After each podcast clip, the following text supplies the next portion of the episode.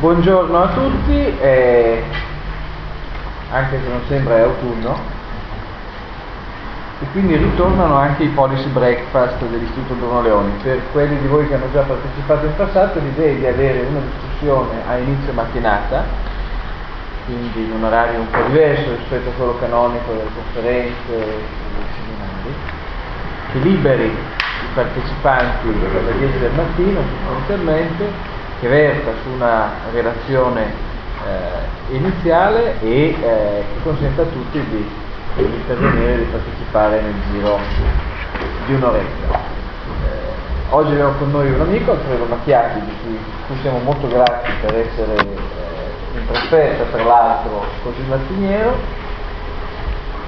Macchiati è un economista, si è occupato a lungo di regolamentazione e concorrenza, fino a pochissimo tempo fa eh, lavorava per uno dei più potenti monopolisti italiani, noi siamo molto contenti non lo faccia più perché così quando l'Istituto Bruno Leoni esce sui temi che riguardano quell'azienda abbiamo risposte molto meno intelligenti e argomentate,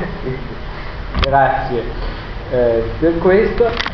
Il tema che eh, si è proposto di eh, affrontare oggi è diventato di straordinaria attualità direi nell'ultima settimana e ancora di più dopo la giornata di ieri cioè lo stato dei gruppi di interesse eh, in Italia oggi. Come sapete, eh, come dire, l'azione dei gruppi di interesse è al centro di una letteratura vasta, ma non sempre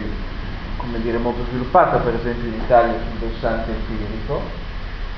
C'è tutta una storia di studi di scienze della politica e di political economy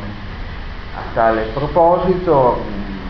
si torna ai tempi del vecchio Bentley, poi ovviamente si arriva dall'analisi di studiosi di public choice, eh, ci sono delle eh, categorizzazioni che per quanto vaghe da parte di alcuni politologi ci aiutano un po' a capire come possono interagire gruppi di interesse e politica. Una delle, una delle tipologie più note è quella di Leipard che distingue tra il modello Westminster, il modello consociativo, un, nel modello Westminster, quindi un paese sostanzialmente a sistema elettorale maggioritario, eh, i gruppi di interesse sono pluralisti e non c'è per l'appunto un modello consociativo anche a livello di gruppi di interesse, in un paese a modello consociativo c'è una legge elettorale proporzionale, i gruppi di interesse si mettono d'accordo, eh, il perimetro della decisione viene occupato eh, non da una pluralità di attori, ma di fatto da pochi grandi attori nei quali vanno a convergere eh, dire, tutte le istanze di questi gruppi presenti nella società. Eh, L'Italia è per tanti motivi né un modello Westminster né un modello consociativo, nel senso che sembrava dovesse diventare un modello Westminster, ma non lo è eh, diventato. È un, la nostra è una società, come sappiamo tutti, spappolata da più di un punto di vista e questo si vede anche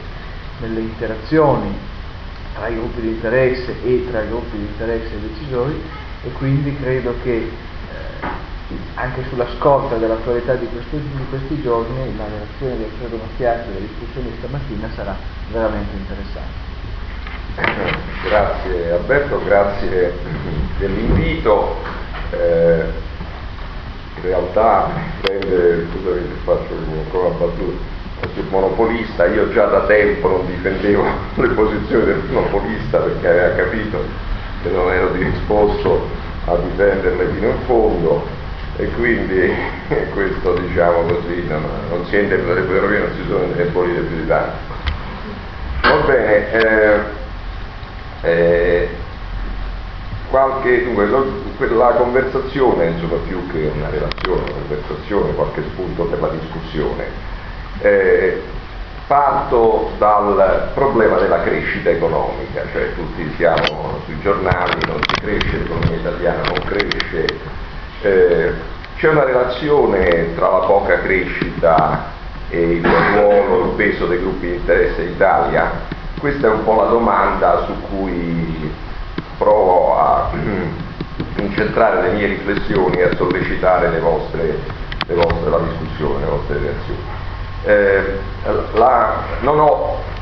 una risposta, naturalmente non ho una risposta chiara e definita a questa domanda, anche se la mia diciamo, sarei orientato a dare una risposta parzialmente positiva. Si cresce poco perché ci sono, anche perché ci sono molti gruppi di interesse e, e nei modi su cui poi mi soffermerò tra breve. Allora, la prima, prima qualche idea generale, poi eh, eh, l'Italia e poi chiamiamola qualche indicazione, qualche commento questi un po' tre momenti mia, eh, del mio intervento. Allora, idea generale, intanto i gruppi di interesse, eh, che rapporto c'è? È una vecchia questione tra gruppi di interesse e livello di democrazia. Eh, c'è come dire un, qualche idea della democrazia degli antichi, chiamiamola così, che l'idea che l'interesse influisca negativamente sull'interesse generale. No? C'è l'interesse generale che sta un po' nel cielo, qualcuno lo scrive, qualcuno lo definisce, non si sa bene chi, e, e poi i gruppi di interesse disturbano. Eh, c'è invece un paradigma pluralistico dove i gruppi di interesse rappresentano la società e quindi la democrazia beneficia dal contraddittorio dei gruppi di interesse. Questo, su questa cosa qui che l'ha ricordato già Alberto, sono stati scritti libri da, forse, dai tempi di, almeno dai tempi della rivoluzione francese, almeno dai tempi di Rousseau, quindi non, non, non stiamo a ripercorrere tutta questa letteratura, solo per ricordare che il rapporto tra gruppi di interesse e il funzionamento di un sistema democratico è una questione antica, è una questione non recente. Allora, di questa questione a un certo punto anche in Italia si discuteva e c'è un bell'articolo del Corriere della Sera, è del 1919 però, poi ne citerò un altro del 2011, ed era eh, di Luigi Einaudi. Allora, Einaudi, eh, vorrei mettere chiaro perché ormai anche se sono cultura di questo. Vocale, allora, l'articolo era Parlamento e rappresentanza di interessi e, scusate, leggo ma vale brevemente, la legislazione economica deve essere messa in mano agli interessati, si chiedeva Einaudi, un provvedimento legislativo deve essere considerato come utile alla generalità, conveniente al Paese quando riporti il suffragio degli interessati? La rappresentanza paritetica degli interessi sembra il non plus ultra della sapienza legislativa. Poi però diceva, dare alle rappresentanze professionali una funzione deliberativa è voler mettere gli interessi particolari al posto di quelli generali e compiere opera per più per lo più sopraffattrice ed egoistica. Interessi debbono essere ascoltati e consultati, diceva Einaudi, ma qui finisce la loro sfera di azione. I competenti dell'azione politica non sono e non debbono essere competenti nei singoli rami di industria e di commercio o di lavoro o di professione. Si può affermare senza pericolo di errore che la competenza specifica dell'interessato cessa quando comincia la competenza generale del rappresentante della collettività. Questa era l'idea di Enani. Dunque, però, ci possiamo domandare se quella idea lì, che era un'idea del 1919, funzioni nel mondo di oggi, che è un pochino più complicato, penso, adesso tutte le generazioni dicono che il mondo è più complicato di quello precedente, però eh, diciamo, prendiamo per buono questo luogo comune. Intanto perché è più complicato? Intanto c'è una crisi della nozione di interesse generale, perché le, la società si è più frazionata, le domande sociali eh, si sono moltiplicate e a fronte di queste domande sociali le esigenze di regolazione si sono moltiplicate. Alla crisi dell'interesse generale corrisponde poi anche la crisi dei soggetti che generalmente li rappresentano, eh, i partiti politici in primo luogo, i sindacati, ma anche la crisi del governo, nel senso che il governo in nessun paese è più quel centro unitario di decisioni, siamo sempre più verso una strutture poliarchiche, per cui, eh, diciamo così, eh, non, eh, c'è anche una moltiplicazione dei centri decisionali. Eh, più complicato è anche diventata la conoscenza di chi dovrebbe presiedere all'interesse generale se seguiamo lo schema di Einaudi, perché lo sviluppo della tecnologia, delle competenze specifiche, ha complicato non poco la fase conoscitiva di Vittorio di Liberale. Se facciamo un salto di circa 50 anni e ci spostiamo un pochino più sul fronte economico rispetto al fronte diciamo, politico, eh, c'è stato un economista americano che si è, forse non era americano però, forse era svedese, Marco Rossi. Marco Rossi. Sì. Uno del fratello dove uno muore. Va bene. Eh, che eh, ha eh, scritto insomma, diversi articoli, un libro molto importante sul ruolo dei gruppi di interesse nelle società e Olson sostiene la tesi che eh, queste coalizioni di interesse, i gruppi di interesse hanno finalità meramente distributive, cioè acchiappare rendite, prendere rendite dal governo, prendere sussidi e questi eh, gruppi di interesse finiscono per ridurre, affondare la flessibilità del, dei governi, la capacità di governare fino al punto che nessun sussidio può essere eliminato, cito quasi testualmente, senza generare una veemente opposizione da parte di qualche gruppo o di qualche altro. E come questo numero dei gruppi di interesse si cresce, prolificano questi gruppi, l'economia si irrigidisce. Eh, si taglia fuori la concorrenza, ci si bloccano i sussidi, e, e tutto è una corsa appunto ad acchiapparsi L'unica soluzione che lui vedeva erano due, una era quella che lui chiamava gli encompassing groups, cioè quello che potremmo chiamare le, le coalizioni includenti, che sono sufficientemente larghe eh, e sono all'opposto dei gruppi di interesse specifici sono, se volete, ortogonali, come si dice, agli interessi settoriali, sono trasversali. Quando io leggo gli encompassing group mi viene sempre in mente la democrazia cristiana, ma poi dopo ci torniamo magari su questo. Eh, l'altra via che lui dice è se la, sono gli shock, per, per Olson gli shock sono le guerre sostanzialmente, però forse eh, ci potremmo domandare eh, se eh, non possa essere anche una crisi, una grande crisi economica come quella che stiamo vivendo. Perché lui dice gli shock? Perché se non ci sono shock, i gruppi di interesse diventano più eh, numerosi, prolificano e la società diventa meno adattabile. Eh, ecco, queste sono un po' le idee che ruotano sia dal punto di vista della politica sia dal punto di vista dell'economia intorno ai gruppi di interesse. Adesso parliamo, parliamo un po' d'Italia, eh, in cui io ritrovo la cosa che vi volevo.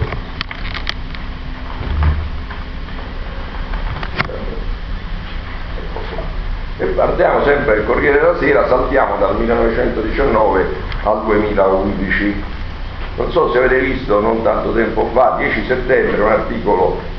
sugli albi della loggia che mette un po' l'indice su il problema dei gruppi di interesse. Anche qui leggo, eh, perché il passato è, è, è efficace,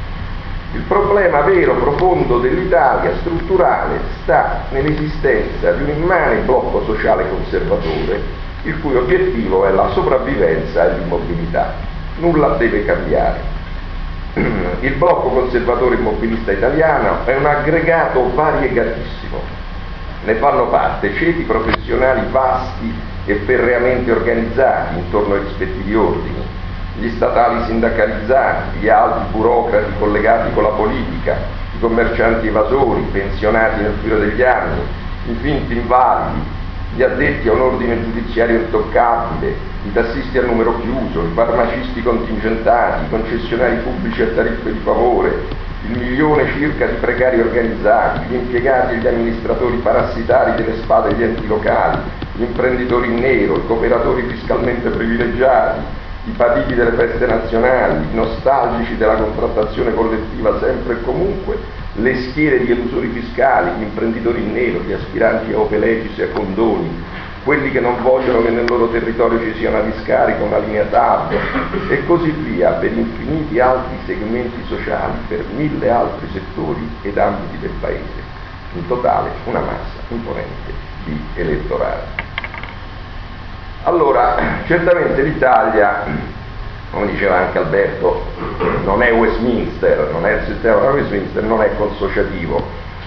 In realtà è un sistema pienamente corporativizzato prevede che l'organizzazione degli interessi siano ampiamente captate nelle decisioni e che alcuni di questi gruppi di interesse siano fortemente legati ai partiti.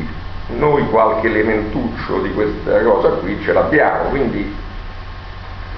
basta pensare ad alcune carriere di politiche di sindacalisti eh,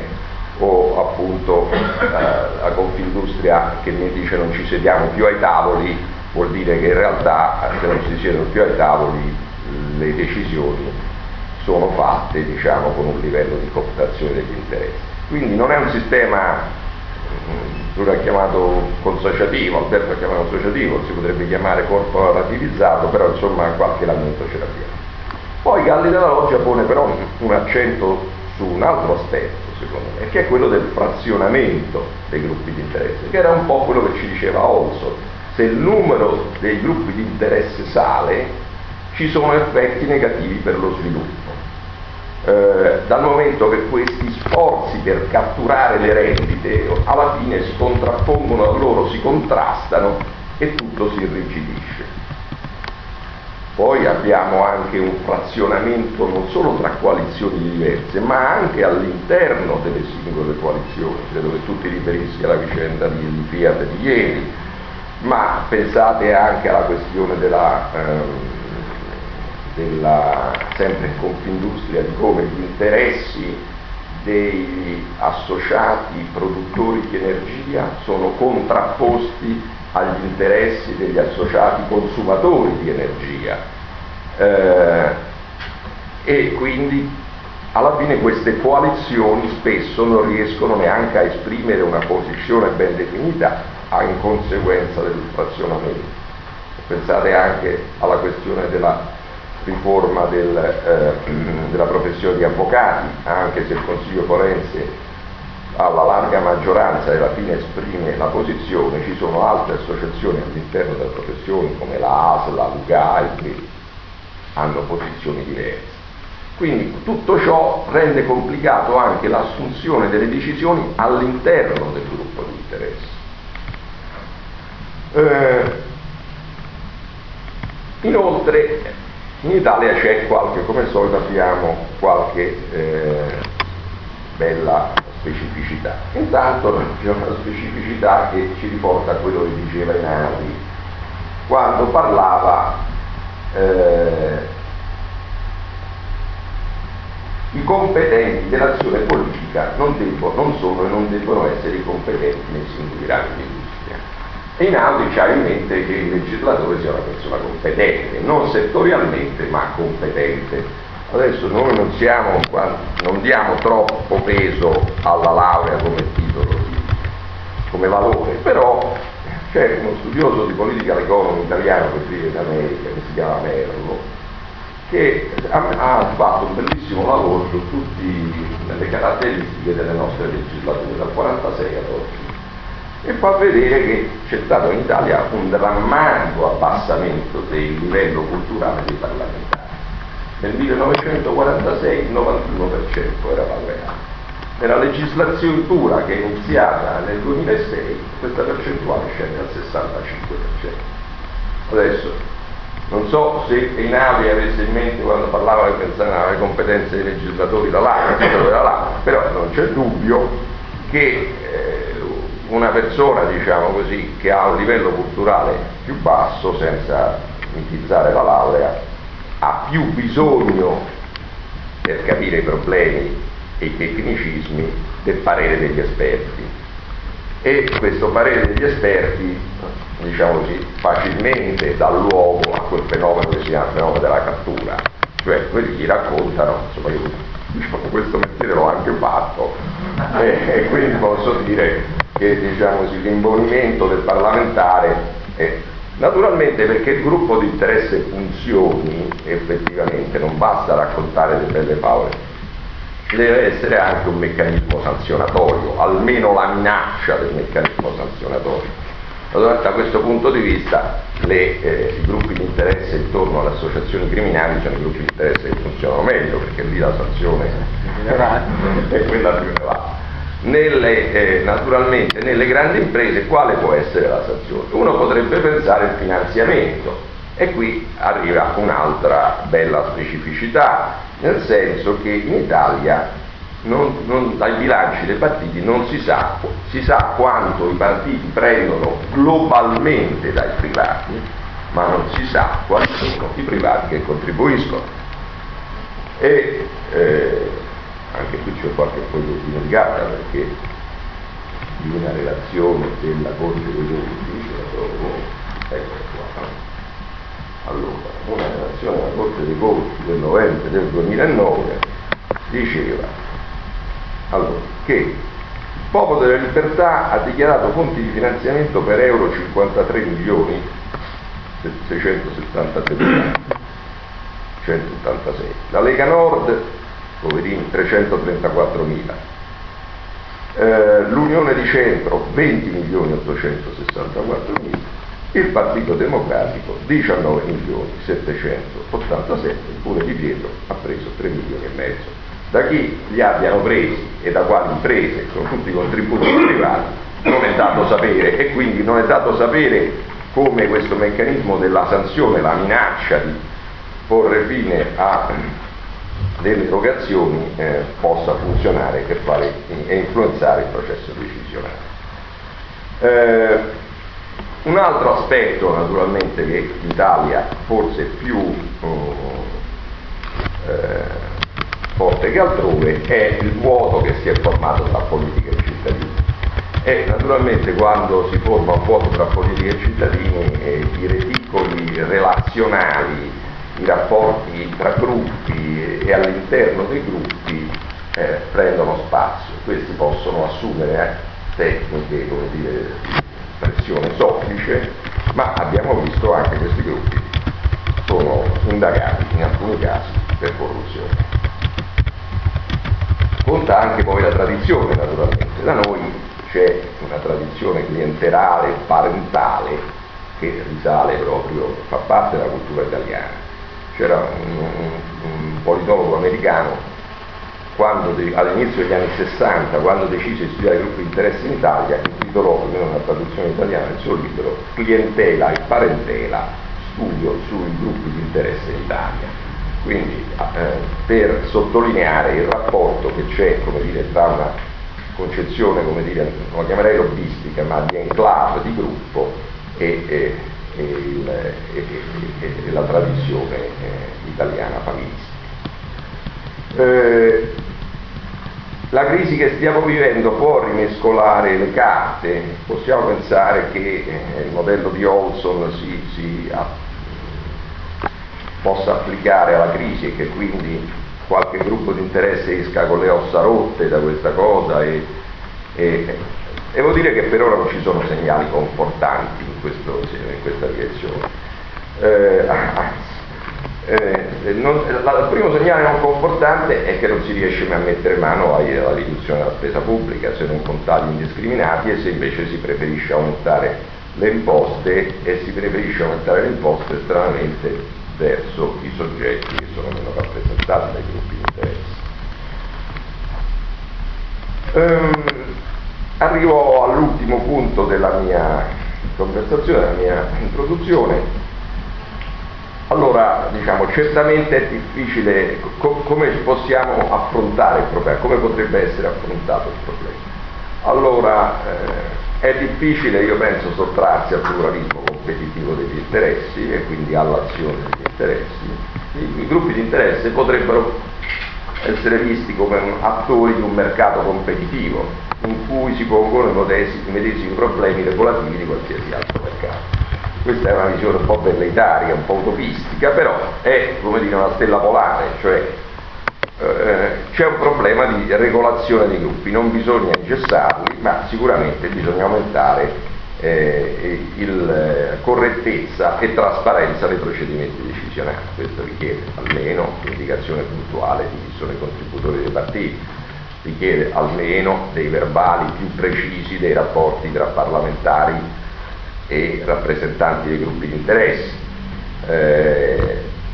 come per esempio eh, io rimasi eh, sorpreso quando studiai, lessi in America la Federal Trade Commission eh, quando incontra, no la Federal Trade Commission, la Federal Communication Commission, la, la, l'autorità sulle telecomunicazioni, quando incontra i rappresentanti del settore fa sempre verbali di, di questi eh, cosa che da noi ovviamente succede solo per le audizioni formali, ma non per i numerosi altri incontri che si tengono. Quindi esiste un problema di regolazione molto difficile quando discussioni se queste regolazioni funzionino negli altri paesi o meno, ma come al solito queste discussioni se eh, queste regolazioni funzionano o meno presuppongono che ci sia già qualche cosa, diciamo, noi siamo veramente in uno stato un po' paleolitico di questo e, e, quindi a mio parere eh, uscire da questo stato, stato paleolitico eh, potrebbe essere già un buon risultato, queste sono discussioni di secondo livello, diciamo, già più sofisticate. Grazie.